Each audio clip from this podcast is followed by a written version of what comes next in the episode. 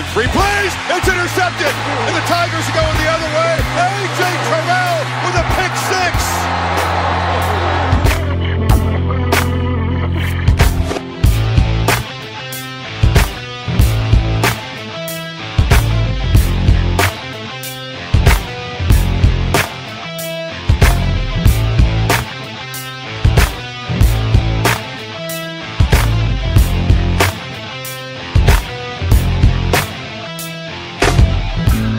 tous et bienvenue pour cette nouvelle émission consacrée à l'actualité du collège football avec euh, au programme de cette émission Memphis nouveau king de l'AAC, euh, Georgia qui revient en maître dans la SEC Est ou encore euh, les favoris qui euh, annoncent euh, clairement euh, leur jeu dans la Pac-12, Oregon et Utah en l'occurrence, on aura l'occasion d'en reparler tout à l'heure. Euh, un programme assez chargé avec notamment le yearbook et l'année 1987 au programme, la chronique draft comme chaque semaine et puis un focus sur la semaine à venir avec un passionnant Alabama LSU qui nous attend. On aura l'occasion de développer ça en fin d'émission. Pour m'accompagner comme chaque semaine, le rédacteur et fondateur du site The Blue Morgan Lagré, est en ma compagnie. Salut Morgan. Salut Yellow, bonjour à tous. Il y a LSU Alabama samedi? Ah, Je peux Il pas, paraît, je peux pas, j'ai un mariage. Fuck. Eh non, c'est une blague. Je pensais que tu allais me dire je peux pas, j'ai Big Ten. On, on va en parler, Ah oui. il y a d'autres matchs. mais Ouais. Là, pour le coup, celui-là. Bon, on va parler d'LSU Alabama tout à l'heure, parce que, en l'occurrence, Alabama et LSU, parce que vous le donnez dans le bon ordre, quand même, vrai. ce sera du côté de Tuscaloosa. Mais c'est clairement au second plan, parce que cette semaine, on avait quand même du très très lourd, et notamment cette affiche de conférence AAC. On rappelle que le, le College Game Day était quand même dans le Tennessee ce week-end euh, pour s'intéresser à ce choc entre équipes classées.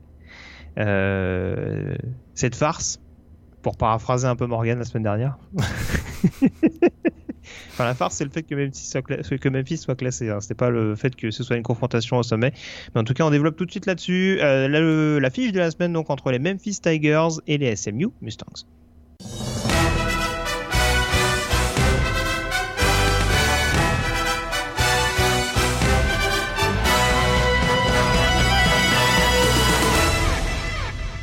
Le numéro 24, donc, il recevait le numéro euh, 15. Et donc, je le disais, Morgan, un duel entre équipes euh, classées dans l'AAC. Ça arrive pas forcément extrêmement souvent quand on sait la considération. On dira euh, quel groupe of five euh, à l'échelon euh, national. Et on avait très clairement une finale euh, d'AAC West avant l'heure, parce qu'on va en parler un petit peu euh, tout à l'heure, donc pour clôturer, euh, pour clore le dossier de ce match-là.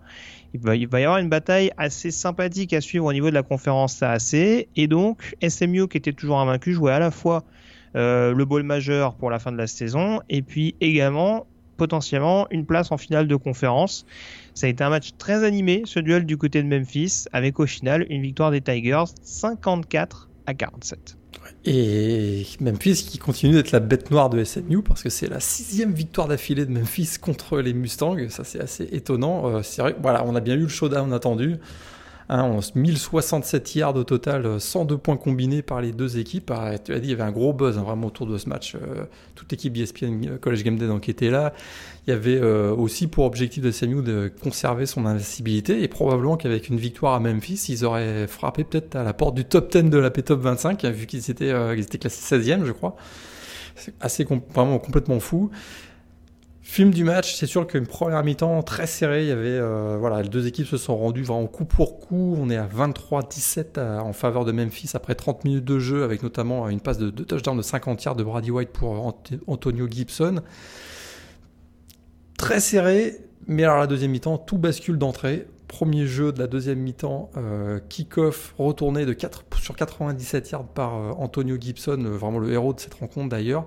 Et puis derrière, hein, ça a enchaîné pour les Tigers avec 3 TD, un field goal sur leurs 5 premières possessions de la deuxième mi-temps. Notamment une réception de 49 yards pour un touchdown de Damonte Coxey qui a fait vraiment un très très gros match lui aussi. 78 yards au sol pour Antonio Gibson, je répète, donc la star de la rencontre. On se retrouve avec 54-32. SMU tente un, un comeback en- dans le quatrième quart-temps avec notamment trois passes de touchdown de Chen Buchel euh, converti à deux points d'ailleurs à chaque fois, mais le onside kick est recouvert par la défense de Memphis. Finalement, Memphis a quand même été large, a été en tête pendant une grande partie de la rencontre et, finalement donc euh, remporte cette victoire qui les met dans une excellente situation dans, dans la division euh, ouest de la AC. Oui, ça reste quand même globalement un succès logique, même si SMU a frappé en, en, premier. Si on regarde de plus près, alors forcément, on va plus analyser offensivement, parce que défensivement, euh, pour le coup, on en parlait un petit peu en off et tu as commencé à le sous-entendre un peu, mais c'est vrai que c'était clairement journée porte ouverte et, plaquage manqué à, à gogo. Euh, ce qui est peut-être un petit peu plus étonnant, en l'occurrence, c'est de se rendre compte qu'on avait deux formations avec des forces relativement similaires, c'est-à-dire sur le papier un gros jeu au sol et des quarterbacks euh, assez mobiles qui étaient capables également de, de faire avancer le, le jeu à la passe. Shane Buchel encore plus mobile en l'occurrence sur le principe que, Brady White. Et pourtant, on s'est retrouvé. Alors, certes, il y a une deuxième mi-temps où Stephen Methodist court après le score et où forcément il doit forcer un peu plus.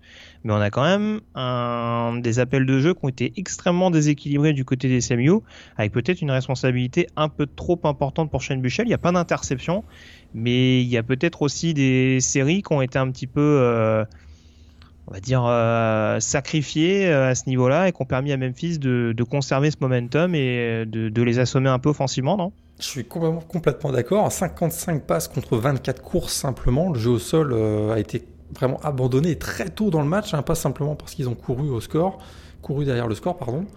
Euh, ils finissent avec 97 yards au sol simplement, et pourtant Memphis avait accordé 188 yards au sol depuis le début de la saison. Moi, je m'attendais à avoir vraiment beaucoup plus euh, Xavier Jones, notamment le running back de SMU. Il termine avec 22 yards en 11 courses. Effectivement, ça c'est un des, un des, je trouve que c'est un des, éléments clés du succès finalement de Memphis, c'est d'avoir réussi à contrôler euh, probablement le jeu au sol de, SMU, mais surtout euh, Shane Buchel a été mis sous pression. Hein, lui qui, euh, qui fait 456 yards à la passe, euh, certes, il a été efficace, j'ai trouvé quand même sur l'ensemble du match, mais il a souffert quand même sur troisième down. Il termine avec 1 sur 6 seulement, et ça, ça a été, à mon avis, ce qui a fait basculer le, le jeu au-delà des équipes spéciales de CMU dont on va peut-être en parler, mais euh, effectivement, l'abandon du jeu au sol a été un, un moment clé, je pense, de la victoire de, de Memphis. Surtout que, sauf erreur de ma part, il manquait Reggie Robertson, je crois, du côté de, de l'attaque SMU. Donc euh, voilà, un, un, receveur en moins. Et alors, encore une fois, un Ray Rice euh, qui était le numéro 2 sur ce match-là, et même le euh, Kellen Granson ont quand même donné une voilà ont répondu présent mais c'est vrai que c'est assez étonnant de, de voir que malgré cette pièce manquante du côté de des Texans on s'est quand même évertué à vraiment vouloir absolument dicter son jeu à la passe. Alors on sait que Sony Dykes euh, c'est pas du jeu au sol à outrance hein, non plus on découvre pas le personnage. Mais euh, bon c'est ça a peut-être un petit peu ça peut-être un petit peu coûté cher. Qu'est-ce que tu voulais nous dire alors sur cette sur ces équipes spéciales des Mustangs? Dis-nous tout. Euh, bon bah au-delà du du touchdown sur retour de kick-off en début de deuxième mi-temps, ils ont été quand même euh, très mauvais. Trois hors-jeu, j'ai rarement vu ça. Trois hors-jeu sur des kick-offs, c'est quand même assez étonnant. Et les euh, équipes spéciales des SMU, c'est ceux qui ont pris le, le touchdown gag contre Tulsa, euh, c'est bien ça? Tout, Exactement.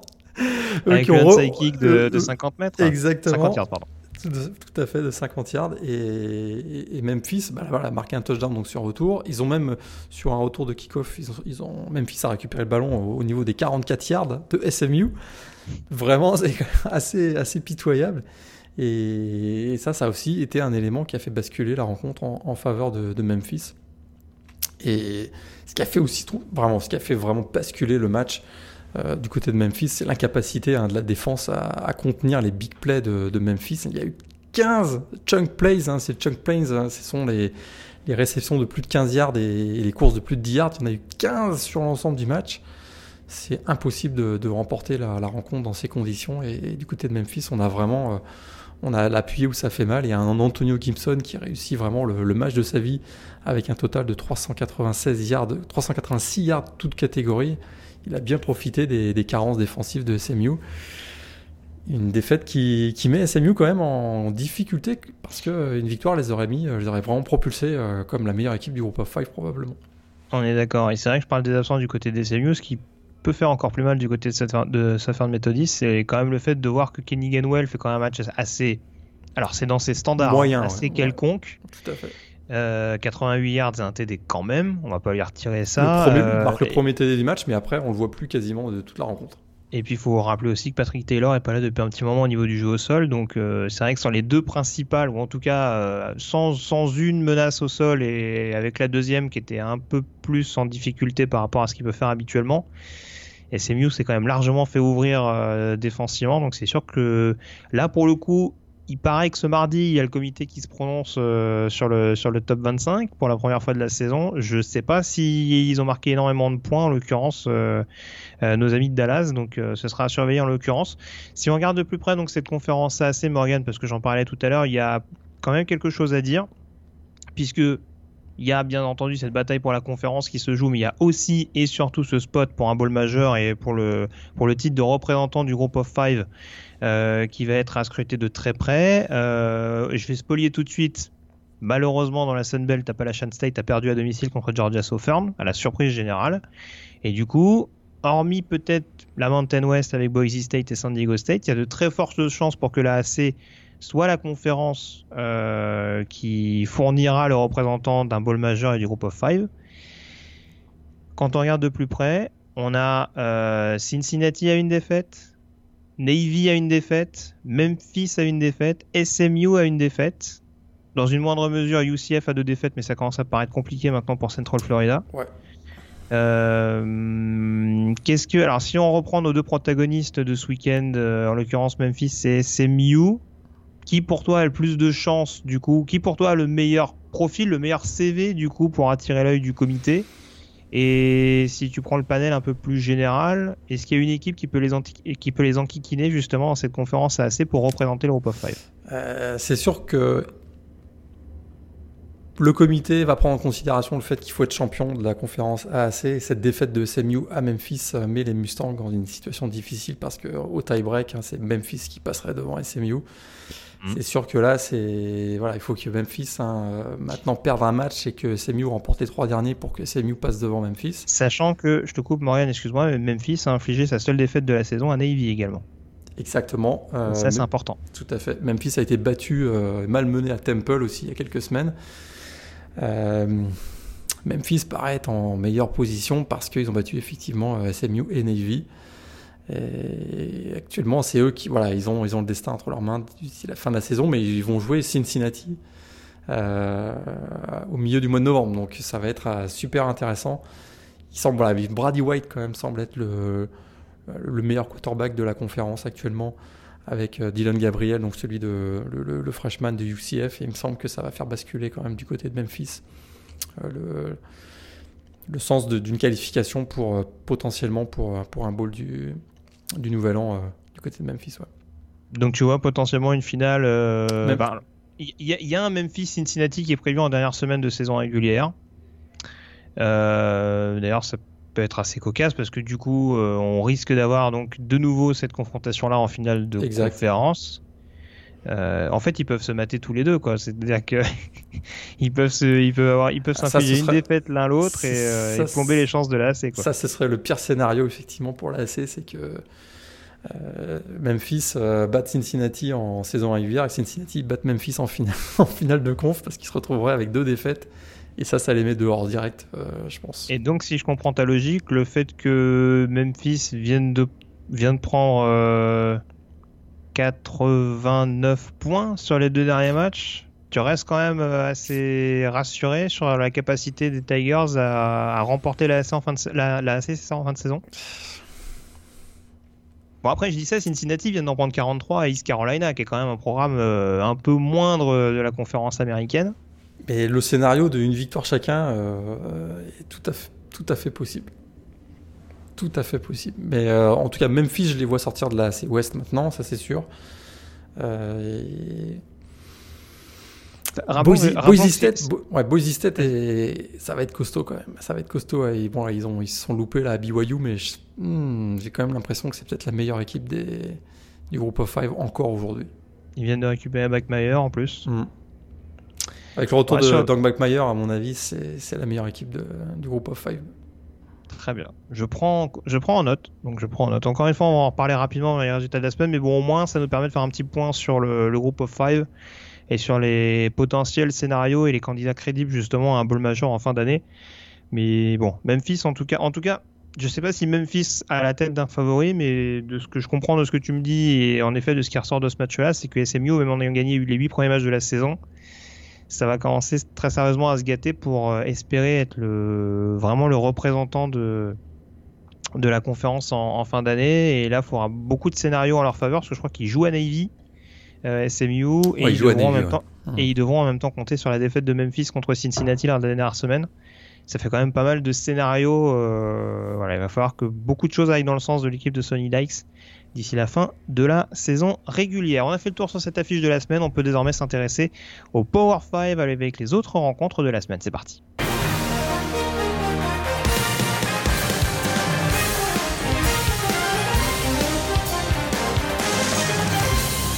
Et forcément, euh, une des affiches concernant les autres résultats de la semaine, elle nous vient de la conférence sec avec euh, le classique de Jacksonville qui opposait le numéro 6 Florida au numéro 8 euh, Georgia. Alors, deux salles, deux ambiances. Morgan, on n'était pas vraiment du côté de Memphis. Ouais. Euh, on, on pouvait s'y attendre un petit peu avec deux grosses prestations défensives de part et d'autre.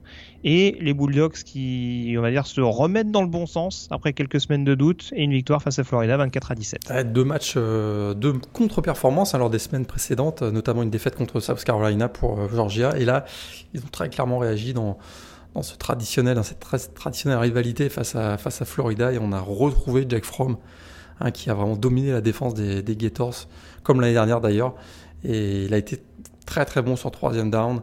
Et ça a fait toute la différence parce que effectivement, il y avait, deux belles, défenses, euh, mais du coup, euh, avec cette victoire Georgia maintenant, mais quasiment, euh, c'est quasiment sûr maintenant, mais la, main sur un troisième titre de division Est de la conférence SEC et file vers donc Atlanta pour la finale de la SEC contre ben, probablement le vainqueur du match de samedi. Tout à fait. À surveiller quand même Auburn, qui n'est pas mort. Les Tigers qui se Mathématiquement. sont imposés contre Ole Miss. Alors, victoire un laid, petit hein. peu étriquée 20 à 14 quand même. Ouais, C'était vraiment laid. Et puis, euh, bah, Bonix, il fait 340 yards à la passe et un TD au sol. Mais ils ont eu du mal à conclure. C'est-à-dire qu'ils ont ils sont rentrés plusieurs fois dans, la, dans, dans les 30 derniers yards de, de adverses et ils, sont, ils ont fait beaucoup, beaucoup, beaucoup d'erreurs. Et du coup, ils s'en sortent de justesse 20 à 14, effectivement. Et euh, voilà, ce qu'on pourrait dire à peu près sur le- les résultats de la conférence sec, j'essaie de voir une nouvelle victoire pour Tennessee, histoire de se remettre un petit peu en confiance, mais bon, l'essentiel était, était ailleurs. Euh, dans la Big Arkansas, 12, attends, attends, Arkansas, dans la, Arkansas a pris une pilée contre, 5 contre euh, Mississippi State 54-24. Et je pense que pour Chad Morris, là, c'est terminé. Ouais. Alors j'allais parler de la, j'allais parler de la Big 12, mais j'ai quand même, il y a, il y a quand même une petite information importante qui nous est parvenue euh, au cours de la journée. Euh, et donc on va faire un petit détour par l'ACC, puisqu'on avait donc la Mhm. confrontation entre Florida State et Miami samedi soir. Avec une victoire assez convaincante euh, des Hurricanes 27 à 10 et une ligne offensive de nouveau catastrophique du côté des Seminoles. Terrible. Terrible 4 ligne sacs, offensive. 4 sacs pour le seul euh, Greg Rousseau, le defensive end. Ouais. Et euh, en conséquence, ce qui n'est pas une énorme surprise, Willy Taggart a officiellement pris euh, la porte après euh, un an et demi seulement à la tête de- du programme de Tallahassee. Ouais. C'est pas une surprise, mais ça va coûter très très cher. hein. Oh oui. parce que Oui. c'est c'est 17 millions d'indemnités de départ. Et je crois que pour aller chercher un autre coach, ça va leur coûter. En fait, c'est une affaire à 30 millions à peu près. Pour un programme universitaire. hein. Pas, Les frais de scolarité vont doubler l'année prochaine. T'as vu des noms circuler ou... Alors, Il y avait Mark Stoops, coach- il y avait Mark Stoops Vas-y. donc de Kentucky qui était, qui était pressenti. Ouais. Euh, Parce que le coach intérimaire, ça va être qui? Ça va être Kendall Bryce? Non, c'est euh, euh, celui qui le, papy là, qui est là depuis 25 ans, là, Hod- Hodkins. Hodgins, là. D'accord. Ah, mais oui, c'est lui qui avait le coaché pour le bowl avant l'arrivée de Taggart, Exact- exactement. J'ai oublié son nom. Hodgins, je pense. Puis euh, on parle peut-être de Bob Stoops. Hmm. Ouais, un Stoops, quoi. Un Stoops, quoi. Mais euh, pour l'instant, il n'y a, pas de- y a pas de nom encore. euh. Très bien. Bon, on surveillera ça en tout cas, mais bon, c'était un peu décevant parce qu'on s'attendait à des confrontations équilibrées ces dernières années entre Florida State et Miami. On n'a même pas, on même pas forcément eu ça.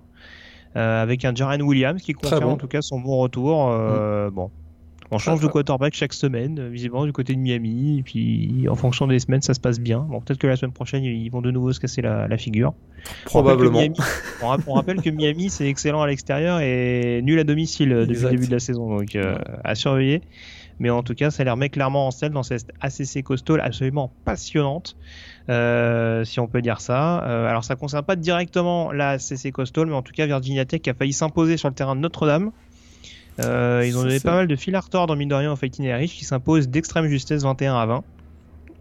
Avec un dernier drive de Yann Book euh, d'anthologie. Il marque lui-même. euh, qui sera écrit dans les livres d'histoire. Probablement. Et d'ailleurs, il y avait une petite confidence hein, de Brian Kelly, le coach de, de Notre-Dame, qui disait que depuis qu'il est arrivé euh, à Notre-Dame, Yann Book n'avait jamais réussi un touchdown sur un two-minute drill. Ils font des petites sessions, des sessions de, deux minutes, des, des drives euh, de la victoire en fin d'entraînement. Il n'avait jamais réussi à marquer un touchdown et là, il a réussi contre Virginia Tech. C'est beau. Formidable. Comme quoi, euh, quand vraiment c'est, ça, devient, ça devient pressant, oppressant même. Mais il y a en tout cas un excellent drive euh, qui est effectivement sous pression et une victoire qui sauve un peu la saison de Notre-Dame parce qu'il y a une défaite face à Virginia, Tech ah après bah, la branlée pris à Michigan la semaine d'avant. Oups, ça aurait été dur là. On est, on est d'accord, mais en tout cas, ça confirme que Virginia Tech est un peu meilleur qu'en, début de saison. Donc, euh, les Hokies à surveiller. On rappelle qu'il y a un petit Virginia, Virginia Tech en, en dernière semaine. Euh, qui va être à surveiller de près. Puis justement, Virginia qui a déjà remporté une première bataille importante hein, euh, après leur défaite surprise. Alors je sais plus, c'était c'était contre Miami, je crois. C'était contre Miami, ouais. Il y a eu Miami ou il y a eu Louisville récemment, je crois. Il y a eu Louisville également et là déplacement périlleux du côté de North Carolina et l'attaque des Cavaliers qui a bien tourné avec notamment un excellent Bryce Perkins. Qui fait 5 TD dans la rencontre effectivement et ça s'est encore joué euh, comme d'habitude avec North Carolina. Ça s'est joué sur la fin puisque ça finit à 38-31. Et, ça, on a l'habitude cette année. Et Samuel, le quarterback des Tar Heels, qui a été encore très très bon, mais effectivement, Perkins, avec ses 5 TD, donne la victoire aux Cavaliers. Et j'oublie pas Pittsburgh qui s'impose dans la CC Coastal. Donc euh, voilà, globalement, hormis Georgia Tech, on, le répète chaque semaine, et peut-être North Carolina et Duke qui commencent un petit peu à accuser le pas, on a quand même 3-4 candidats assez sérieux pour toujours se qualifier pour la finale de conférence AAC. Contre qui? Alors, contre Clemson a priori, même si l'opposition ce week-end était assez simple. Hein, Wofford, programme de deuxième division. Victoire des Tigers 59 à 14. Si les Tigers s'imposent dans deux semaines contre Wake Forest, vainqueur ce week-end contre NC State, les Tigers sont en finale de conférence. Ouais, et on a, on a retrouvé hein, Jamie euh, Newman, hein, le, quarterback des Temon Deacons de Wake Forest, qui était de retour de blessure, une blessure à l'épaule. Il a réussi 5 TD dans cette rencontre et Wake Forest, hein, une seule défaite depuis le début de la saison simplement. Et... Ah, ils vont la regretter, c'est contre Louisville.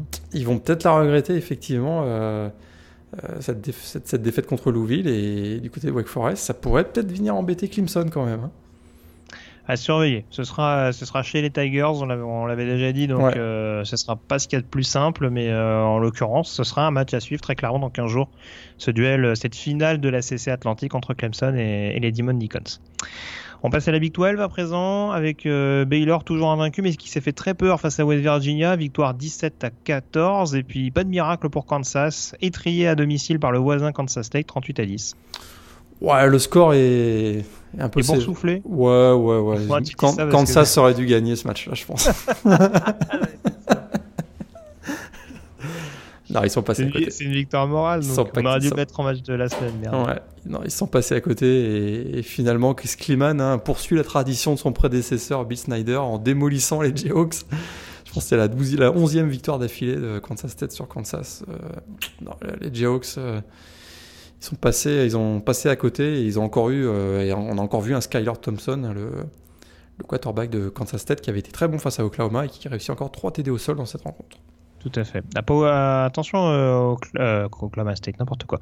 Oklahoma State qui a gagné d'ailleurs ce week-end contre TCU, où ça va beaucoup moins bien. mais en tout cas, Kansas State, là c'est pareil dans la Big 12, on a toujours 4-5 équipes, on va dire, qui se tirent la bourre, avec peut-être Baylor et Oklahoma un petit peu au-dessus. Et puis derrière, Texas, Kansas State et, et Iowa State, hein, qui, doit être encore, être encore dans le coup mathématiquement. Mais Baylor, hein, toujours 8-0, 8-0, invaincu. Et toujours réception de Oklahoma et Texas d'ici la fin de la saison régulière. Hein. Par contre, ça, ouais, voilà. là on va commencer à, on commencer à rentrer dans le dur de leur calendrier. Mais écoute, euh, si on m'avait dit au début de saison qu'au mois de novembre, Baylor serait toujours invaincu, j'y aurais pas vraiment cru, je pense. Moi non plus, moi non plus. Et attention, ils ont toujours des chances également pour être au pire dans un bowl majeur. Euh, ça tombe jamais. Absolument. S'ils gagnent, euh, il suffirait qu'ils gagnent un des deux matchs face à Texas ou Oklahoma. Après, ce serait bien que, pour être convaincant aux yeux du comité, il gagne de manière un peu plus étincelante que ce qu'on a vu contre West Virginia. Parce que. Euh, alors, je veux bien que les frères Steele soient assez solides sur la ligne défensive des Mountaineers, mais la ligne offensive des, Bears a quand même un peu souffert. C'est vrai. Voilà. Euh, on passe à la Pac-12 à présent. Alors, euh, on a dit que du côté de la CC, ça commençait à bien figurer au niveau de la division Atlantique notamment on commence quand même à avoir un petit faisceau d'indice sur la finale Pac-12 qui aura ah, lieu. je pense que là, oui. on commençait déjà à avoir quelques petits indices ces dernières semaines, hein, mais là en l'occurrence, Oregon euh, qui s'est baladé et qui a infligé une petite fessée à USC 56 à 24, et puis Utah également euh, qui au prix d'un assez bon comeback qui est revenu et s'impose 33 à 28 sur le terrain de Washington, les Huskies qui font une année vraiment euh, à oublier. Euh, très clairement euh, de leur côté et du coup bah, on se dirige tranquillement vers un Oregon-Utah mon petit Morgan. Ah, je crois que là on y est, on y est, on y est deux équipes du top 10, hein, Oregon et Utah. Euh, voilà, deux interceptions encore ici par Dylan Johnson et Julian Blackmon du côté de Utah ont fait basculer la rencontre parce qu'ils étaient menés 14 à 3 avec un bon début de match de Jacob Eason, mais derrière, voilà, des big plays défensifs, Tyler Huntley, le quarterback, Zach Moss, le running back, toujours euh, excellent. Et une belle victoire de Utah à Washington. Et du côté d'Oregon, bah, on a vu un début match difficile pour Justin Herbert, mais derrière, il a enchaîné avec, euh, trois touchdowns, notamment réussis par Juwan Johnson. Donc, euh, très très belle victoire d'Oregon à USC. Et Oregon qui donc euh, maintenant est numéro 6, je crois, du pays, à la P 25. Euh, il me semble aussi. Attends, Ah. je vérifie ça, mais oui, euh, non, ils sont Là, ils sont toujours restés, restés- sont toujours, toujours 7ème, c'est Georgia qui est passé. plus très loin de Georgia, ouais. C'est Georgia qui est passé devant 6ème, c'est ça. Comme quoi la Pac-12 reste très bien considérée par la société de presse. Euh, plus sérieusement, alors Oregon qui est pas encore mathématiquement qualifié, la faute à Oregon State qui est allé s'imposer à Arizona. Et ça va Oregon- toujours aussi bien du côté des Wildcats. Hein. Ouais, mais les Beavers, écoute, C'est solide. c'est Avec un excellent euh, Amilcar Rached euh, sur le pass rush. Et ouais, et Oregon State, 56 points quand même. c'est ils vont est-ce qu'ils vont finir deuxième de la, de la division Nord? Ce serait, ce serait quand même assez incroyable. Et effectivement, Arizona State qui, a viré son, qui avait viré son, son coordinateur défensif, si je me, si je me trompe pas, bah, 56 points. Voilà, Voilà, ça vraiment. Et puis, alors du Et coup, UCLA, euh, UCLA voilà, qui gagne ça. encore. J'allais le dire, c'est un petit peu l'année des rédemptions parce que outre Oregon State, il y a UCLA également qui s'est imposé contre Colorado. Alors l'opposition est pas monstrueuse parce que c'était deux équipes à trois victoires et cinq défaites, mais en tout cas les Bruins qui enchaînent Et il pourrait euh, peut-être jouer, un, dernières semaines. il pourrait peut-être jouer un, une qualif Ouais. pour un bowl face à USC le dernier match. Écoute, Ouais, ah, ouais. J'ai vu le. pla- et attends, ils ont un déplacement à US. Ils ont pas un autre déplacement Arizona super chiant? Ils ont Arizona State, je pense. Non, non, non, non, ils les ont joués. Attends, attends, attends. C'est quoi le déplacement que j'ai vu? Un truc bien pourri. Ils, ils- ils les ont battus, euh, Arizona State. Bah, ils jouent Utah, j'ai Ah oui, à l'extérieur, non? Oui, c'est vrai, ils ont battu Arizona State. Utah et USC à l'extérieur. Va falloir aller chercher le bol. Hein. Ah, mais ils ont, ils ont un autre match. C'est quoi? Euh, oui, bah, oui, mais ils ont 4 victoires. Ils, sont à, ils, sont à, ils sont à 4-6 là, exact, exact. Ils sont à 4-5. Ils sont à 4-5 4-5 avec 3 matchs à jouer. Alors, ils ont California sur le dernier match qui est en roue libre clairement en cette euh, deuxième partie de saison. Et Voilà, California, ici, bat California, USC, ça passe. Ouais. T'es pas très optimiste pour USC quand même. hein. Moi, de ce que je vois de USC depuis le début de la saison, Ah, mais, je sais pas si USC mais rivalry game, là-bas. rivalry game, tout est possible. Ouais, ouais, Attends, ouais. La grande équipe de USC avait bien été battue par UCLA euh, il y a quelques années. Très bien. Tout est bah, possible, tout est possible. on, on va voir. Et puis un petit point Big Ten également pour terminer euh, ce Power 5 avec euh, des succès faciles notamment pour Michigan et pour Indiana respectivement contre Maryland et contre Northwestern. Et puis Illinois qui n'est plus qu'à un, Un match. qu'à un match d'un bowl euh, en fin de saison, sachant qu'ils ont encore Northwestern en dernière semaine de saison régulière. Victoire donc des, des Fighting Illinois 38 à 10. Attention, on peut y croire, mais bon, ils vont, ils- je crois qu'ils ont Michigan State à l'extérieur. Il doit avoir un petit, un petit Penn State, non? Un petit Michigan? Ah non, c'est pas la même division, j'ai une bêtise. Non, ils ont Tous- Iowa à l'extérieur. Ouais, tout se jouera à Northwestern. Dans le, dans le derby. Dans le derby. À moins t'as- pensé à la même Michigan chose. State, pensé à la euh, même chose. Levi Smith peut pas s'écrouler contre Northwestern la dernière semaine. Ce serait, trop- ce serait trop Non, bah non, bah non. Bah, en tout cas, non mais honnêtement, je pense que le bien dans cette histoire, c'est que oui, je pense que s'ils sont en position de se qualifier pour un bowl et qu'ils perdent contre Northwestern, vu la saison que, euh, que font les Wildcats, on pourrait passer d'un extrême à l'autre. Ce serait terrible pour Levi Smith. Ah ouais, franchement, le pauvre, attends quand même, euh, il, il s'accroche depuis trois ans quand même du Parce côté que de euh, Champagne. rivalry game, tout est possible. hein. On est d'accord. Est d'accord. Grosse rivalité euh, locale. Euh, J'essaie de balayer rapidement avant qu'on enchaîne sur le reste de l'émission. Alors, Appalachian State, j'en ai parlé tout à l'heure. Boise State pour rester sur les programmes du groupe of 5, donc il s'impose euh, à San Jose State. Et puis, du coup, il jouait San Diego State cette semaine, j'ai un doute. Je suis pas sûr. Euh, San Diego State, Je- je ne pas crois pas. non plus. Ouais. Je ne Il y crois a beaucoup pas. d'équipes. ouais. Il y a beaucoup Ouais. d'équipes au repos cette semaine. Alors, résultat assez surprenant. Alors, euh, Utah State qui a été humilié à domicile par BYU avec un match absolument. Enfin, horrible, c'est un peu sévère, mais en tout cas, un match un peu trop répétitif, je trouve, de Jordan Love. Jordan qui Love, arrose beaucoup depuis le début de la saison. Et BYU qui enchaîne. Euh, BYU qui enchaîne tout à fait. Alors, euh, 4-4, sachant qu'ils ont un calendrier qui est un petit peu corsé quand même. hein. Ils ont eu quelques adversaires, euh, Boise, USC notamment, qu'ils ont battu en, dans la première partie de la saison. Euh, mais bon, encore une fois, je le dis, Jordan Love, je suis un peu inquiet. Il nous fait un peu du Cole McDonald en ce moment. Cole McDonald qui a perdu d'ailleurs avec Hawaii à domicile contre Fresno State. Contre Fresno, ouais. Fresno aussi, euh, pas mal sur courant alternatif, hein, cette équipe. Parce que Ah bah, il laisse gagner. Enfin, il laisse gagner. Ils sont battus par Colorado State et vont gagner à Hawaï. C'est vrai que c'est un peu. euh, enfin, peut-être qu'ils se mettent d'accord un jour quand même. hein. Ouais. Ça, serait- ça serait pas mal. Et puis juste un petit mot de la MAC également, euh, puisque du côté de Buffalo, le programme de Jordan Avicé, euh, ça reprend du poil de la bête. Victoire donc des Bulls sur le terrain d'Eastern Michigan, 43 à 14. Et du coup, Buffalo qui va se tirer la bourre pendant jusqu'à la fin de la saison, on va dire. Pour euh, alors déjà, ils sont à un match forcément d'un d'une d'une éligibilité en bowl euh, à la fin de la saison régulière. Et puis, euh, encore une fois, ils sont à une victoire d'Ohio et de Miami, Ohio. Bon, sachant que le bémol, c'est qu'ils ont perdu notamment contre les Bobcats. Donc ça, ça risque de leur coûter cher, mais en tout cas, euh, ils sont encore mathématiquement dans la course pour potentiellement aller disputer cette finale de la MAC. toujours aussi serré dans la MAC, effectivement. Tout à fait. Euh, je fais juste un petit point, je te laisse regarder pour tes trois matchs de la semaine. Je fais un petit point sur les affiches provisoires pour l'instant des finales de conférence avec le Power 5 tout d'abord. Dans la AC, on aurait toujours Clemson contre Virginia. Dans la Big 12, Baylor contre Oklahoma. Dans la Big 10, Ohio State contre Minnesota, de programme qui ne jouait pas cette semaine. Euh, dans la Pac 12, le Oregon, Utah, donc qui nous tend les bras. Et puis dans la SEC, Alabama, Georgia pour l'instant. C'est déjà vu. Euh, côté Group of 5 dans l'AAC, euh, Cincinnati Navy pour l'instant. Avec, euh, je sais pas si on l'a dit tout à l'heure, mais quand même quatre équipes classées au niveau de l'AAC. Et UCF qui est 26e. Et aussi- Oui, c'est ça. ouais, Ils sont... ils sont vraiment pas très très loin du tout. Euh, et, aussi, ont arrêté un petit moment cette défaite à Pittsburgh. Euh, et puis au niveau des autres matchs, donc dans le Group of 5, conférence USA, pour l'instant, on a un petit Marshall Louisiana Tech. Dans la MAC, Ohio contre Ball State. Dans la Mountain West, Boise State, San Diego State, tous deux classés. Et puis donc dans la Sun Belt, Appalachian State, qui malgré sa défaite à domicile contre Georgia Southern, reste en tête de la division Est et qui affronterait provisoirement Louisiana. Mais ça s'annonce très serré parce que Georgia State et Georgia Ça revient, Southern ouais, sont qu'à un souffle des Montagnards. Tout à fait. Et je sais, je sais que tu l'attends avec impatience, euh, ce, ce duel au sommet dans la Sun Belt. Tes trois matchs de la semaine, Morgan. Ah, Memphis SMU quand même. euh, pour ceux qui aiment le jeu offensif, c'est- parfait. Euh, si on a vraiment eu trop de jeux offensifs, on peut aller voir Georgia contre Florida, où là il y a eu un peu plus de défense.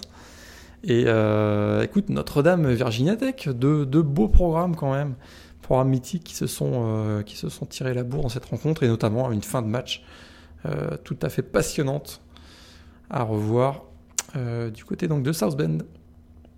Très bien. Bah écoute, on a fait le tour en tout cas sur ces autres résultats de la semaine. On peut désormais s'intéresser à la chronique draft.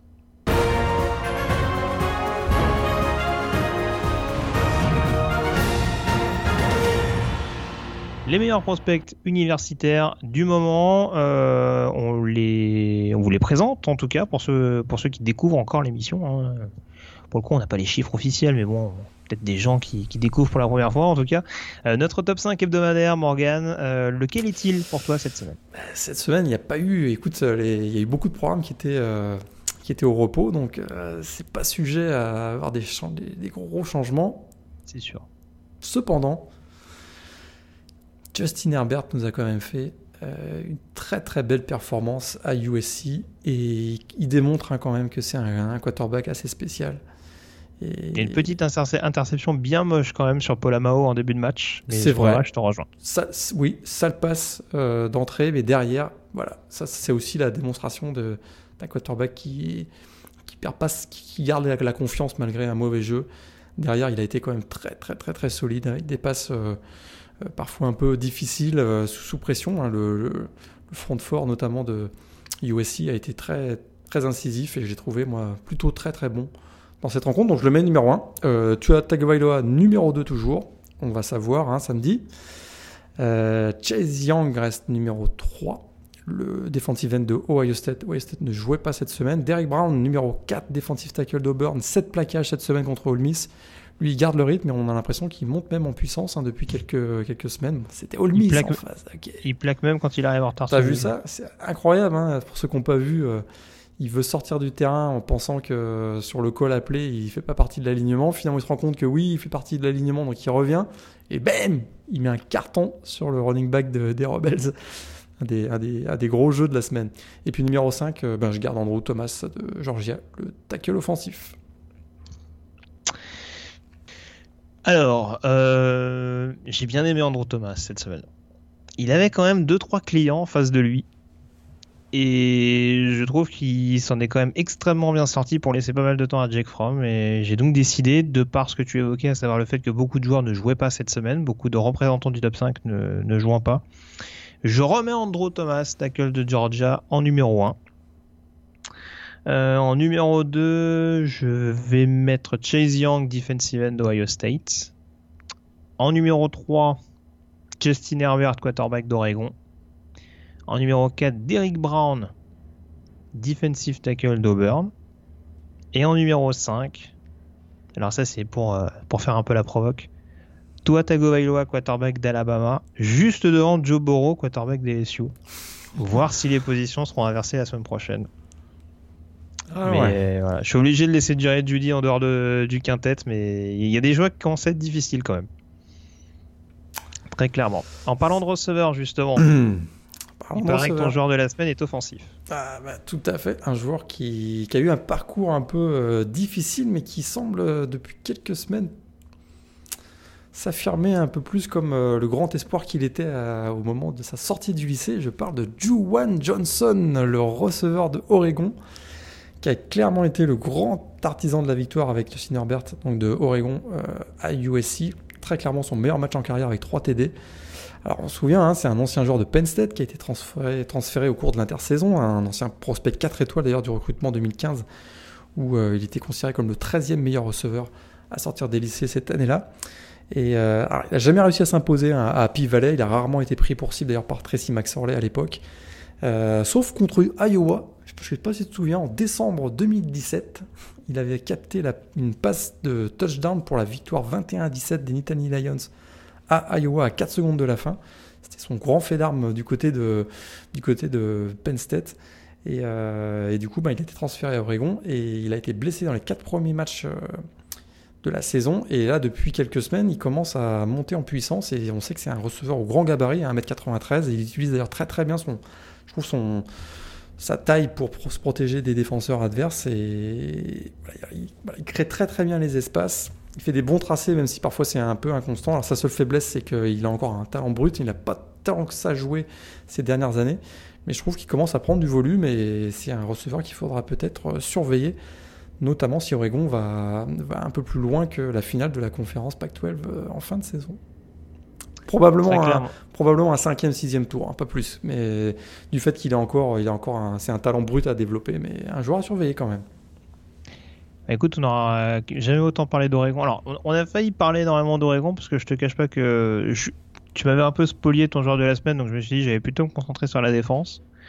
Euh, j'ai hésité. Alors, j'ai pensé à Jalen Johnson, cornerback de Utah, mais je sais pas si j'en avais déjà parlé euh, précédemment dans la saison. Et j'avais pensé à Diomodor Lenoir, le cornerback d'Oregon, mais qui a été un peu sur courant alternatif quand même avec un début de. Voilà. Il y avait une grosse opposition en face de lui en l'occurrence avec un, très bon Michael Pittman. Je sais pas si on aura l'occasion d'en reparler un, prochainement, mais en tout cas, euh, il y avait de quoi faire. Mais en tout cas, il a montré des bonnes séquences. Mon joueur de la semaine, alors j'en parle assez souvent. C'est un de mes chouchous, donc euh, j'ai décidé d'en parler parce qu'en plus, je pense que euh, la prestation défensive globale sera pas souvent à mettre en avant. Et donc j'insiste, Chris Barnes, linebacker de UCLA, qui a été absolument partout lors de la victoire des Californiens contre Colorado euh, 31 à 17, je crois, au niveau du score. Euh, alors on me dira, la ligne offensive de Colorado, c'est un peu comme la défense. Euh, pour l'instant, c'est pas ce qu'il y a de plus rassurant, mais en tout cas, euh, vraiment le front seven de UCLA a mis au supplice Steven Montez, notamment grâce à Chris Barnes, qui est un joueur avec un volume de jeu absolument impressionnant, euh, un bon tacleur en l'occurrence. Euh, mais surtout un joueur qui est extrêmement vif, capable de blitzer, de couvrir, euh, d'être assez solide en termes de poursuite. Donc on va dire que son gros défaut, c'est d'être assez bon partout, mais sans forcément être excellent dans un domaine encore. Mais je pense que c'est quand même un joueur, comme souvent ces dernières années, les linebackers de UCLA sont un peu plus en retrait.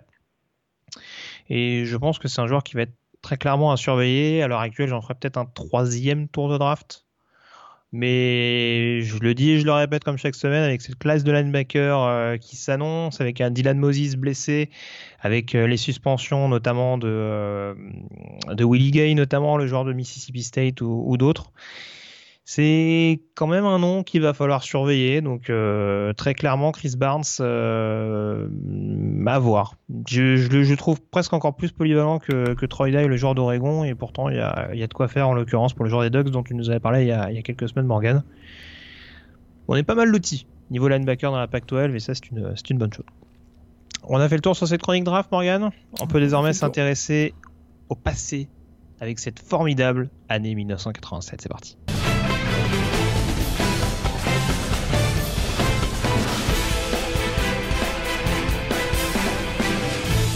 La chronique Yearbook, donc, avec en effet l'année 1987 où il s'est passé de bien belles choses, notamment, ah vers, le mois de, notamment vers le mois de février. L'année de ma naissance, c'est l'année de ma naissance, ça, 87, non? C'est l'année de ta naissance, c'est pas vrai? Non, c'est pas vrai. Bah non, c'est pas vrai. Non, par contre, c'est l'année de ma naissance à moi, donc euh, ah. comment il tient la couverture sur lui-même, c'est incroyable. Bon bref, euh, plus sérieusement, on avait quitté donc euh, la saison, l'univers on dira du college football euh, vers la fin des années 80 avec notamment Penn State au sommet avec ce match, on l'avait dit du côté de ce Fiesta Bowl, il me semble de mémoire, qui avait été perdu par, par Miami avec notamment un match calamiteux de, de Vini Testaverde. Euh, on va en parler. Il y a eu un petit air de revanche du côté de Coral Gables. En tout cas, on va commencer par énumérer le top 5 avec euh, pas mal de places assez connues, puisqu'en numéro 1, on retrouve Oklahoma, le champion national 1985. Euh, Nebraska en embuscade, donc juste derrière assez habitué mine de rien aux places de, top 5 en pré-saison ces dernières saisons. Et puis le numéro 3, UCLA, eh.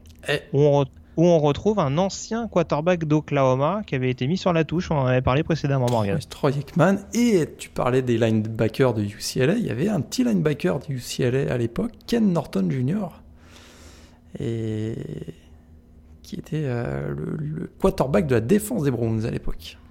Tout, à fait. Non, il, y avait il y avait du beau linge et puis euh, même, en, même en attaque, il y avait un bon running. C'est Gaston Green, je crois. Gaston Green qui a été drafté cette année-là, ouais y avait quand même, mine de rien, pas mal de, matos, encore une fois, à disposition de Terry Donahue. Euh, en numéro 4, on retrouvait euh, Ohio State, avec notamment une excellente défense emmenée par euh, Chris Pillman. Ouais, mais ça, ça, ça a mal fini. Oui, c'est ça. On, va en parler. Ils sont peut-être rapidement rentrés dans le rang, mais en tout cas, bon, ils, partaient, ils partaient sur la saison en, en, numéro 4 et puis en numéro 5, donc Auburn, qui a pas forcément de star absolue, mais qui en tout cas avait un, groupe assez, assez solide et homogène euh, au moment de démarrer la saison. Et un petit quarterback sympa, on va en reparler. Ils vont du rêve là-dessus. Euh, donc en tout cas voilà, le décor est planté au niveau de ce top 5 et on va se retrouver notamment Morgan avec une saison comme souvent, j'ai presque envie de dire dans les années 80, marquée par les affiches, avec notamment euh, Oklahoma et Nebraska au premier rang et qui vont se retrouver en cours de saison, notamment pour un des duels numéro 1 contre numéro 2. Ouais, parce que le, 16 novembre, bah, euh, Oklahoma était numéro 1 en pré-saison, ils ont été numéro 1 jusqu'au début du mois de novembre. Domination complète hein, d'ailleurs des Sooners cette saison-là. Sauf le, 16 novembre, euh, Oklahoma gagne difficilement contre Missouri 17-13 si je me souviens bien, et hmm. Nebraska se profite, en profite pour passer numéro 1. Et la semaine suivante, il y a quoi comme match? Nebraska, Oklahoma, bien sûr. Numéro 1 contre numéro 2.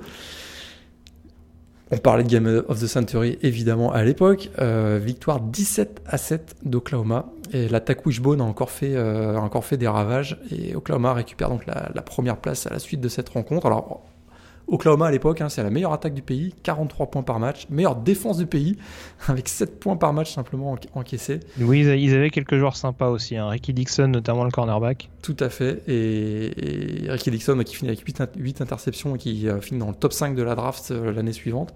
Ils avaient également deux euh, linebackers excellents, Dante Jones et Darrell Reed. Et du coup, Oklahoma remporte assez facilement un quatrième titre de conférence Big 8 d'affilée Jusqu'à l'Orange Bowl. Jusqu'à l'Orange Bowl, on va en parler. on va en parler justement. Juste me permet parce que faut quand même signaler que. Euh, alors, tu as, bien expliqué le, scénario, à savoir que Nebraska, sans jouer, était repassé devant Oklahoma de par la prestation un petit peu douteuse des Sooners contre Missouri. Mais si on remonte carrément une semaine avant, faut pas oublier qu'Oklahoma perd encore, j'ai presque envie de dire, son quarterback euh, lors de la victoire contre Oklahoma State à domicile, avec euh, la fin de saison prématurée pour, pour Jermel Holloway. Ouais. Et euh, du coup, alors c'est Thompson, son Charles, nom de famille. Thompson, Charles Thompson, ouais. Charles Thompson, c'est ça, qui du coup est lancé en grand bain. Euh, alors, il joue contre Missouri avec justement les difficultés que tu évoquais. Et puis du coup, on se dit que contre Nebraska, bah, il va se faire plier en deux. Et puis bah pas du tout, c'est pas comme ça que ça se passe. Et il arrive quand même à, emmener les, les Sooners euh, vers cette nouvelle victoire et ce statut de numéro 1 que les Sooners vont donc conserver jusqu'à la dernière semaine. Et en effet, t'en parlais tout à l'heure, euh, cet Orange Bowl, euh, qu'ils vont disputer donc contre une autre équipe qui, qui a été invaincue en fin d'année. Une équipe revanchard, les Miami Hurricanes, qui reviennent au premier plan pour disputer à domicile la finale nationale. Deux équipes invaincues au moment du coup d'envoi. Et le deuxième, on l'a dit, le deuxième numéro 1 contre numéro 2, euh, dans un bowl pour la deuxième année d'affilée d'ailleurs. Et troisième victoire d'affilée des Hurricanes contre les Sooners. Hein en parlait, il y avait un petit, un petit passif. voilà, entre Jimmy Johnson et Barry Switzer qui, était, qui s'était connu à Arkansas. Et ben, Jimmy Johnson a encore mis une baffe à, Barry Switzer. Et euh, voilà. Jimmy Johnson qui venait d'Oklahoma State en plus. Hein, qui venait d'Oklahoma State, donc vraiment là, c'est dur, dur, dur pour les fans des Sooners. Et la défense donc, des, de Miami qui a parfaitement stoppé l'attaque euh, Wishbone. D'ailleurs, on dit que c'est ce match, hein, le Orange Bowl 88, qui a mis un terme définitif à la Wishbone attaque du côté de Oklahoma, même quasiment au niveau national, puisqu'on l'a quasiment plus revu ensuite. Euh, même si Nebraska a un peu utilisé une, attaque inspirée de la Wishbone, c'était pas vraiment la Wishbone. Et puis on a eu un excellent euh, Steve Walsh hein, qui prenait la, succession de Vinny Testaverde, le quarterback des Hurricanes, qui a connu vraiment un grand match avec deux passes de touchdown, notamment un troisième down euh, une passe très compliquée sur Michael Irving qui a vraiment été sur un drive crucial et une victoire finalement donc de, Miami face à, face à Oklahoma 20 à 14 si je me trompe pas. Euh, il me semble que c'est ça euh, en effet. Et puis Miami, Miami, pardon, on va en reparler. Alors du coup deuxième titre dans les années 80 pour Miami avec le premier qui avait donc été remporté par Schellenberger. Là c'est le premier sacre donc de l'ère Jimmy Johnson et Miami on va en reparler parce que il y a eu cette défaite donc contre Penn State l'année d'avant. Euh, on s'attendait très clairement à une année de transition justement de par le changement de quarterback, l'arrivée de Steve Walsh, pas mal de choses à, digérer on dira du côté de, Coral Gables. Et euh, ce qui a clairement mis sur orbite Miami, euh, c'est cette quatrième semaine ou cinquième semaine de saison régulière avec le match de la semaine et ce succès à référence de, Miami, dis-nous tout, du côté de Tallahassee. Contre Florida State, match de l'année, absolument, une victoire 26-25 qui a vraiment fait basculer la saison des Hurricanes, tu as complètement raison. Et c'est surtout euh, le comeback, hein, parce qu'ils étaient menés 19 à 3 par Florida State. Et, finalement, ben, super deuxième mi-temps de, Steve Walsh, le quarterback. Et résultat, Miami s'impose 26-25. Mais c'est surtout la fin de match, c'est que Bobby Bowden, donc euh, ça faisait 26 à 19. Euh, Florida State marque un touchdown, revient à 26-25. Bobby Bowden n'est pas du tout content du kicker qui avait manqué deux field goals faciles un peu plus tôt dans la rencontre. All-in, conversion à deux points. Et, malheureusement, ben, Danny McManus, donc le quarterback de Florida State, se fait, euh, voit sa passe contrée par le safety euh, Booba euh, McDowell et la victoire finalement 26-25 de Miami. Et très clairement, c'est le match qui a propulsé les Hurricanes vers le titre national cette année-là. Ouais, match assez sympa à voir en effet avec une deuxième mi-temps très très animée comme tu l'évoquais avec notamment la remontée des, des Hurricanes. Et puis un petit match-up sympa également entre Brian Blades et, euh, et Dion Sanders qui, qui, valait, qui, valait, quand même le déplacement. Qui se sont retrouvés dans la NFL quelques années plus tard d'ailleurs. Tout à fait. Ça aurait été encore plus drôle, c'était Irvin contre Sanders, mais en l'occurrence, bon, pas, les assignations n'étaient pas tout à fait les, les mêmes à ce moment-là. Mais euh, ouais, belle victoire donc de Miami 26 euh, à, à, 25 avec en effet du suspense jusqu'au bout du côté de, de Tallahassee. Euh, J'hésitais à en parler dans les matchs de la semaine, mais je te le disais en off, c'est vrai qu'il y a aussi ce match, cette finale entre guillemets. Euh, de la. Alors attendez, Syracuse était dans quoi? Il était dans la Big Est, Big Est La Big Est, pardon, la Big Est Bah oui, la, la, feu bigiste, j'avais oublié. Euh, et donc Syracuse qui fait une saison euh, invaincue pendant longtemps et euh, enfin jusqu'à son, ils font ils font une saison invaincue d'ailleurs. Ils terminent invaincus cette saison-là, je vais y arriver. ils gagnent tous leurs matchs jusqu'à la dernière semaine où ils, reçoivent West Virginia. En saison régulière et ils sont à deux doigts de se faire battre par les par les Mountaineers et finalement ils arrivent à, inscrire un touchdown donc à la dernière seconde avec notamment euh, une passe du quarterback Don McPherson, deuxième du S-Man Trophy cette année-là à destination de son Tylen Kelly. Et euh, Syracuse qui transformera la conversion à deux points pour s'imposer là, là, sur le fil. Un peu plus de réussite que du côté des FSU. Donc euh, ça aussi, ça peut être un match. Il, se retrouve difficilement, on le retrouve un peu plus difficilement que le Miami Florida State sur YouTube. Mais en tout cas, belle fin de match pour Syracuse qui en effet ne gagnera pas tous ses matchs cette saison-là puisqu'ils feront match nul en bowl contre Auburn. Tu nous en parleras dans quelques secondes. Euh, Morgan, bah, tu, nous en parlais tout de suite justement parce que la SEC était dans l'actu, ah notamment par le biais d'Auburn et par le biais du comeback kid. Le comeback kid, le, quarterback euh, Jeff Burger qui a, écoute, il nous a bien fait marrer cette année. Euh, première semaine de cours, il se fait attraper en train de copier sur un de ses camarades, accusé donc de plagiat au premier examen d'entrée. Euh, finalement, il, échappe à la suspension. Quelques semaines plus tard, quelques jours plus tard d'ailleurs, il se fait arrêter en état d'ébriété à la sortie d'une petite soirée arrosée, une petite soirée étudiante bien arrosée. Et euh, il s'arrêtera pas là, puisque euh, il se fera également arrêter pour avoir organisé une partie de chasse totalement illégale.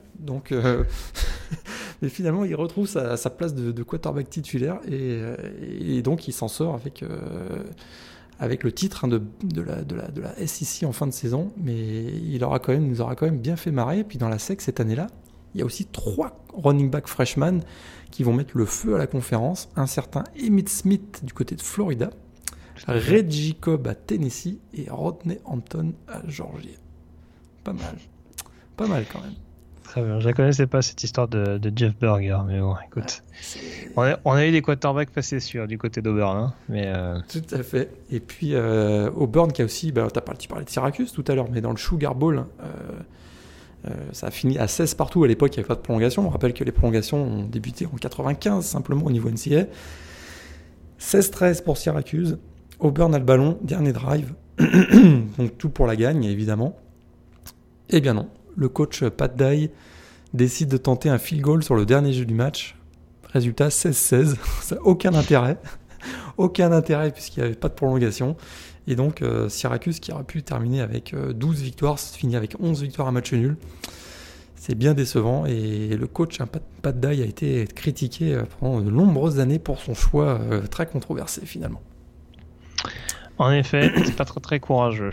Euh, on, passe. Vas-y, vas-y, tu voulais enchaîner sur quelque chose? Attends, mais cette année-là, bah, du, côté de Florida State, Bobby Bowden a failli se faire, euh, a failli se faire euh, avoir par Alabama. Alabama qui cherchait donc un, un coach et finalement c'est Bill Curry qui a eu le poste. Il a vraiment été considéré comme un plan B pendant trois années. Mais il y a une petite. alors c'était la première année aussi, 87, la première année de la Death Penalty à SMU. On en avait parlé la semaine dernière. Et du hmm. côté de Princeton, il y a un ah defensive back célèbre du côté de Princeton. Est-ce que tu le connais? Là, comme ça. Un euh, certain Dean Kane, qui deviendra acteur par la suite et il incarnera le rôle de Superman à l'écran.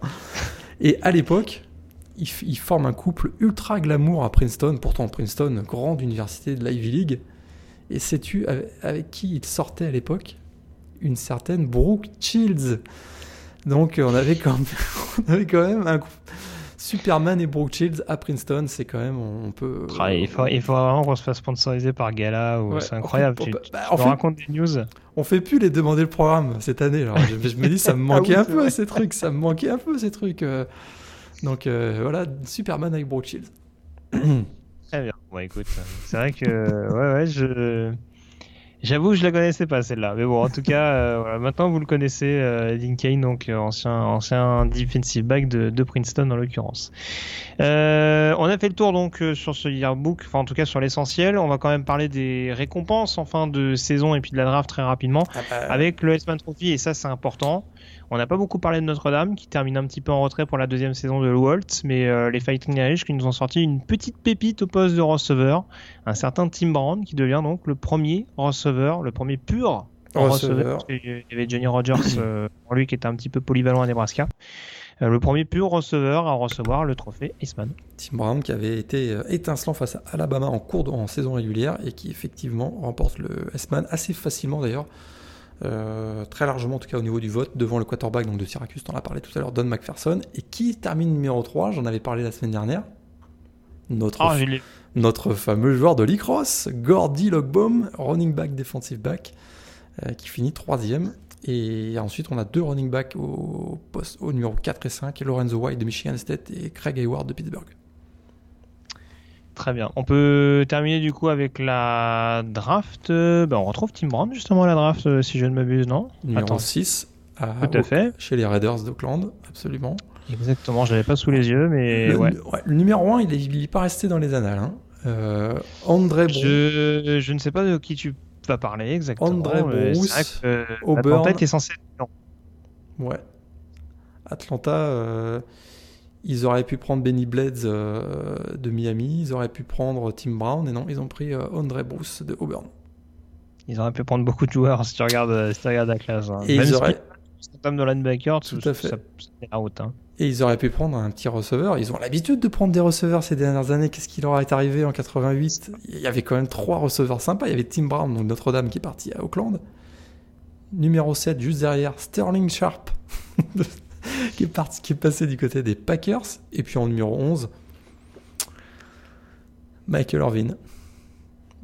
Miami, fini à Ouais, Dallas. c'est pas mal. C'est une bonne petite, euh, une bonne petite classe en effet. Et il y avait aussi euh, cette année-là est sorti le Titan donc de Oklahoma, Keith Jackson donc du côté de Philadelphie Très bon joueur. et qui a fait une longue carrière effectivement. Euh, il, a, il est resté longtemps du côté de Philadelphie, passé par les Dolphins aussi si je me trompe pas. Offen- offen- offensivement, il y a du matos hein, quand même. Ike Woods Oui, au deuxième tour. Tout Vernon. Thomas, bien entendu. à Buffalo.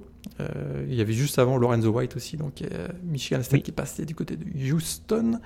D'ailleurs, puis- terrible perte du côté d'Oklahoma State, puisque cette année, ils perdent Vernon Thomas, ils récupèrent un anonyme à sa place, un certain. euh, Merde, j'ai oublié son prénom. Euh, Sanders C'est Sanders qui reprend la place de titulaire. Barry. Barry Sanders. Ben oui. Une terrible perte. Le départ de Vernon Thomas à Stillwater, euh, terrible cette année. Terrible. Et puis, euh, qu'est-ce qui est sorti cette année-là En- Il y a Bill Romanowski qui est passé, euh, l'ancien, Oh oui. le super linebacker de Boston College, qui est parti du côté de San Francisco. Et puis Ken Norton, donc junior, j'en parlais tout à l'heure, de UCLA, qui est parti à Dallas et qui a gagné trois Super Bowls. Milan Romanowski. On ne sait pas par contre s'il a ramené sa pharmacie de Boston, mais euh, en tout cas, il y en a peut-être déjà une sur place qui l'attendait. Et euh, en tout cas, euh, tac tac tac tac tac. J'avais ah j'avais une super anecdote en plus. Quel dommage. Quel dommage. J'ai perdu ça en cours de route. Mais euh, attends, j'essaie de retrouver éventuellement les noms sympas Bah, qu'il y attends, avait. ouais. Il y avait aussi Craig Hayward, hein, le fullback de Pittsburgh, qui est parti à Nouvelle-Orléans. Une grande carrière aussi. Puis il y avait Dermonty Dawson aussi, le genre de centre Oui, Ken- bien sûr. Kentucky, qui a fait une grande carrière euh, chez les Steelers notamment. Exactement. Alors c'est pas une super anecdote, mais euh, en tout cas au premier tour, on avait quand même euh, drafté par les Dolphins Eric Kumero, qui était un comparse de Chris Pillman à Ohio State et qui a la particularité d'être le beau-frère de John Bossa. Ah Et donc l'oncle des frères Bossa et du père d'ailleurs du tight end des Green Bay Packers, Jack Kumero. Qui est un peu moins connu, mais voilà, en Ah, tout cas j'ai découvert cette, euh, cette filiation, on dira. euh, apparemment, euh, voilà, a- de toute façon c'est une grande famille la NFL. hein, euh, les Matthews nous le prouvent semaine après semaine. Donc euh, voilà, en tout cas, ce qu'on pouvait dire sur cette draft NFL. En effet, alors pas très riche en termes de quarterback en l'occurrence. C'est le moins qu'on puisse dire parce que je sais même pas s'il y en a un drafté au Bah, premier Chris- tour. je pense qu'il y a Chris Chandler qui est drafté au troisième tour. C'est le un, Deuxième tour peut-être. Attends, je vérifie. Il y, a- il y en a pas au premier tour. hein.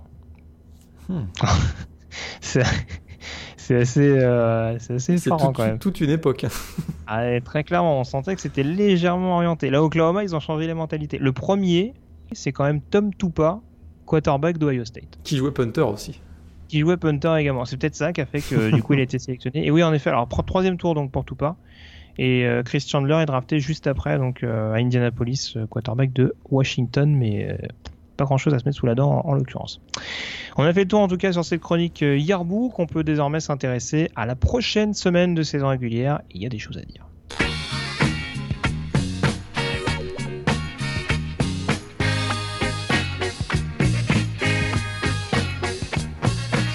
puisque on aura donc, on parlait hein, dans la chronique Yearbook des duels entre numéro 1 et numéro 2. Euh, l'histoire est un éternel recommencement, donc on va de nouveau avoir un duel entre numéro 1 et numéro 2 euh, ce week-end Morgan, puisque on l'attend depuis maintenant un, bon mois maintenant. Alabama reçoit LSU du côté de Tuscaloosa. Grosse revanche à prendre pour Louisiana State, hein, euh, battu assez largement à domicile la saison passée par Alabama, et qui, comme tu le dis assez souvent, entend faire chuter l'Empire sur le terrain du Tide.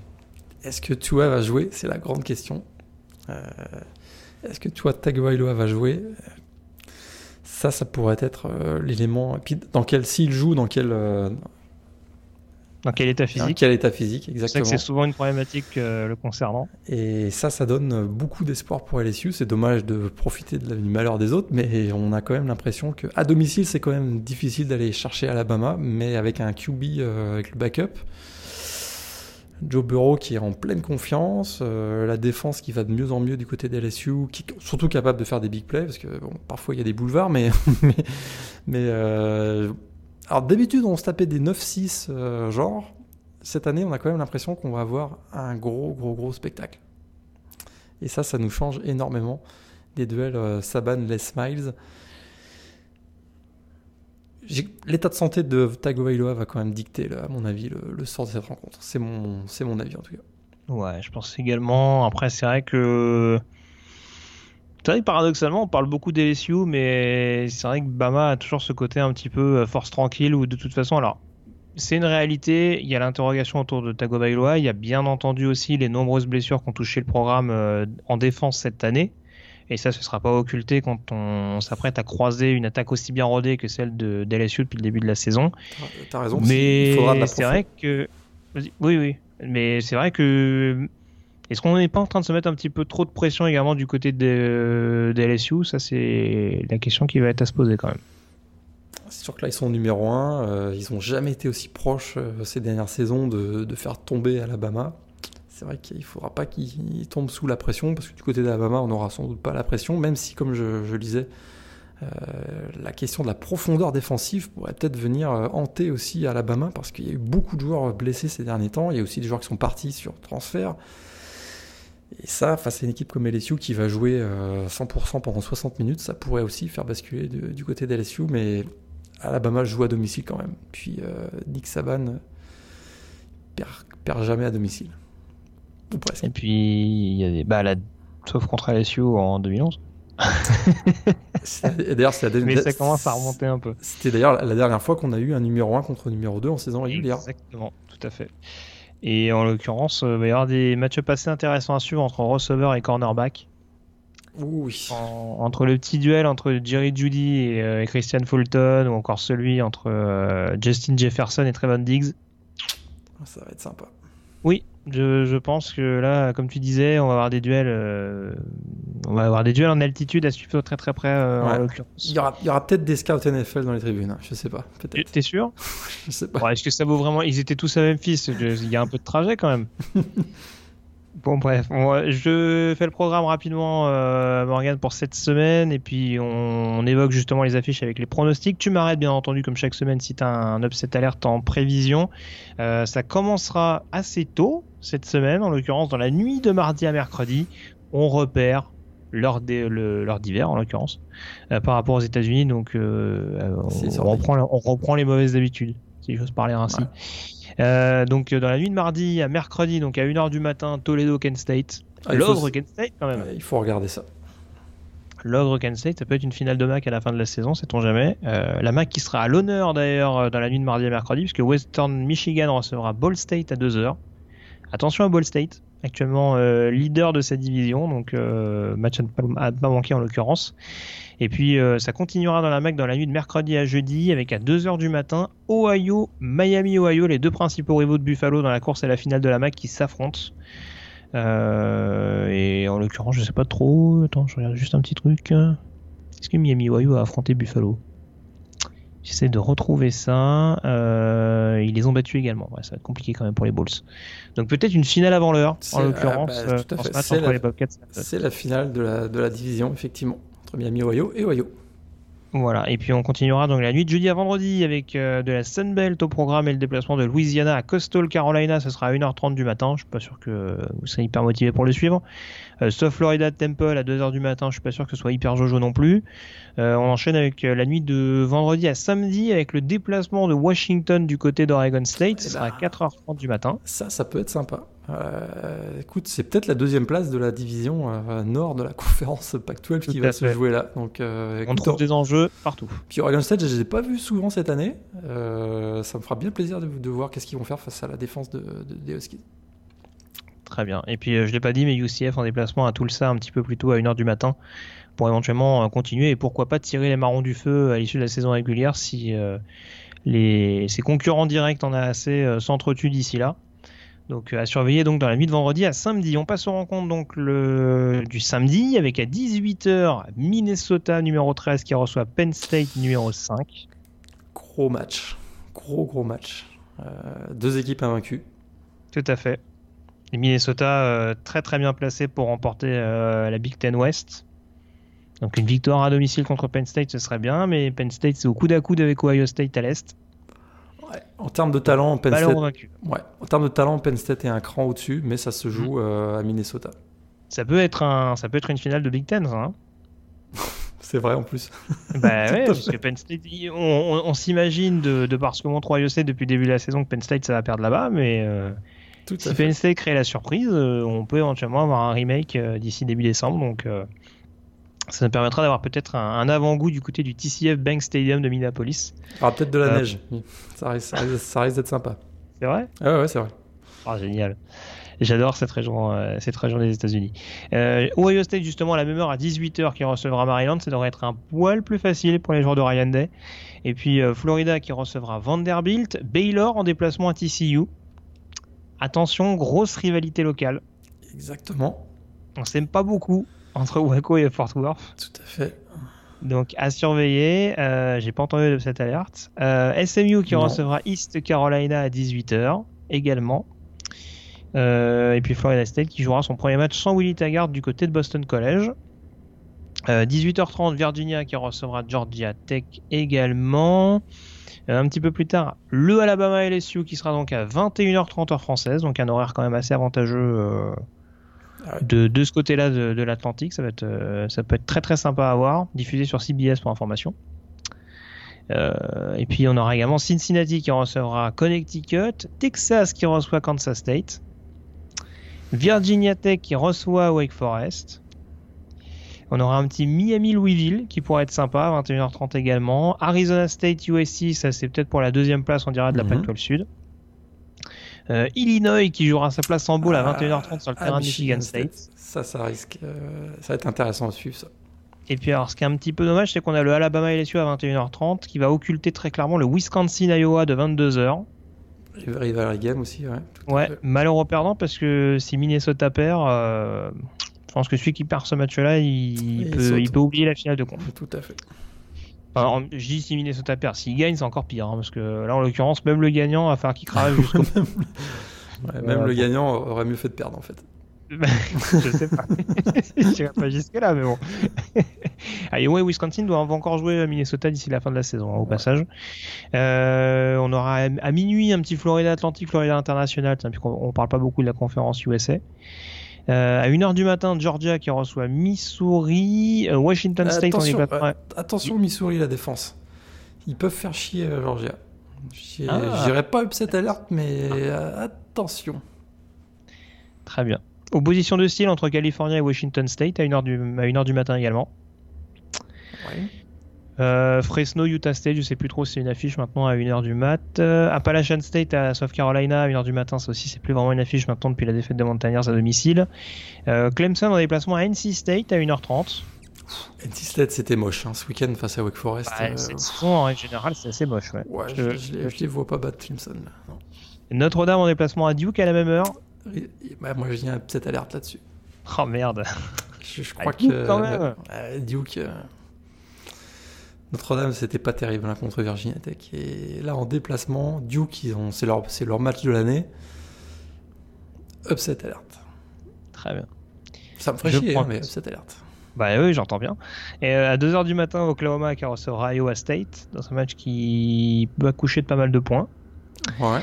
Mhm. À 4h15, Boise State qui recevra Wyoming. Et à 4h30, San Diego State qui recevra Nevada. Donc, a priori, des affiches relativement jouables pour les deux équipes classées de la Mountain West. ça devrait. Nevada, pas terrible cette année, non. Non, très clairement. non. Euh, match numéro 1, Virginia Tech, Wake Forest. Moi, j'y vais avec Virginia Tech. Bah, pff, moi aussi, je vais- avec Virginia Tech. Match 2, Texas, Kansas State. Texas. Deux semaines pour se préparer, Texas. Ouais, Texas pour moi euh, également. Bah, t'en as quand même des upset alert alors. C'est vrai, ils sont classés, c'est vrai, t'as t'as raison. Match numéro 3, Wisconsin, Iowa. Wisconsin. Wisconsin aussi, même s'il me rassure pas beaucoup de ce que je vois ces dernières semaines, mais bon, euh, typiquement sur des matchs comme ça, ils peuvent se refaire la cerise. Euh, match 4, Minnesota, Penn State. Penn State. Penn State. Penn State pour moi aussi. Et on en arrive donc à ce petit Alabama LSU. Alabama. J'ai envie d'y croire. J'ai envie de mettre LSU quand même. J'ai envie de parier sur. euh, je- ça de toute façon, ça va jouer à rien du tout. Moins d'un touchdown d'écart entre les deux. Mais un petit, un petit 30-27, 30-28 pour LSU. Un petit score comme ça. Je-. Je suis pas sûr que ce soit aussi serré que tu le dis. Ouais, écoute, on verra. Ah ouais, donc, ah ouais, donc, donc tu penses vraiment que, que Alabama va remettre l'église au milieu du village, quoi. euh, je- Bah, après, Ouais. moi, ce qui me fait peur, c'est forcément le match-up entre Saban et Orgeron. Mais euh, Ouais, ça c'est c'est pas l'avantage d'Orgeron jusqu'à pri- non, priori. sûr. Priori. C'est deux écoles différentes et je, je sais pas. Je, sur ce type de rencontre-là, je sais pas si Orgeron va. Mais bon, après, il a l'air de laisser beaucoup de liberté à ses coordinateurs qui font le boulot correctement. Mais euh, il y a des, il y a Si, des gestions euh, de temps fort et de temps faible à négocier et bon. Orgeron n'a peut-être pas encore cette expérience en coach principal. euh, qu'a l'un des meilleurs coachs de college football de l'histoire quoi. Même si cette année, Orgeron montre qu'il gère très très bien son équipe. Donc, euh, C'est vrai. Il y, a eu, il y a eu quelques confrontations pour l'instant. Il y a eu Auburn, il y a eu Florida, il y a, eu Texas en effet. Tout à fait. Ils commencent à prendre confiance et j'ai l'impression qu'ils ont vraiment. Je je pense qu'LSU arrive en pleine confiance à Alabama. Alabama, euh, ils ont envie effectivement de remettre les choses en place. Là, ils sont numéro 2. En tout cas, si, si Joe Burrow réussit à gagner à Alabama, il a, il a une statue devant le Ah, là, Tiger il- Stadium. Là, je pense Il est numéro 1 de la draft annoncé là, je te le dis. S'il les découpe en plus, ça va être quelque chose là. Et Burrow super match. Ça va être un super match. J'espère que ce sera pas une victoire euh, large de Alabama, ce sera un gros duel, euh, mais ça va être un super match, super ambiance. J'espère très clairement. Alors, encore une fois, c'est pas exactement le même style de ce qu'on voit, mais j'espère que ce sera du même acabit ouais, que le, le Bama, le Bama Georgia par exemple de la saison passée. ouais. Tout à fait, on espère ça. Et mon petit doigt me dit que ce sera sûrement en affiche de la semaine la semaine prochaine. Probable. Si jamais Minnesota on s'avance un peu. ça dépend. ça- C'est moins, sûr que le Kansas Kansas State de cette semaine, mais il y a d'autres choses. Bon, merci encore en tout cas Morgan d'avoir été en ma compagnie, puis on se donne justement rendez-vous la semaine prochaine pour analyser euh, la 11e semaine de saison régulière. D'ici là, passez une excellente semaine avec plein de rencontres NCA au programme. Salut, ciao à tous. Bonne semaine à tous.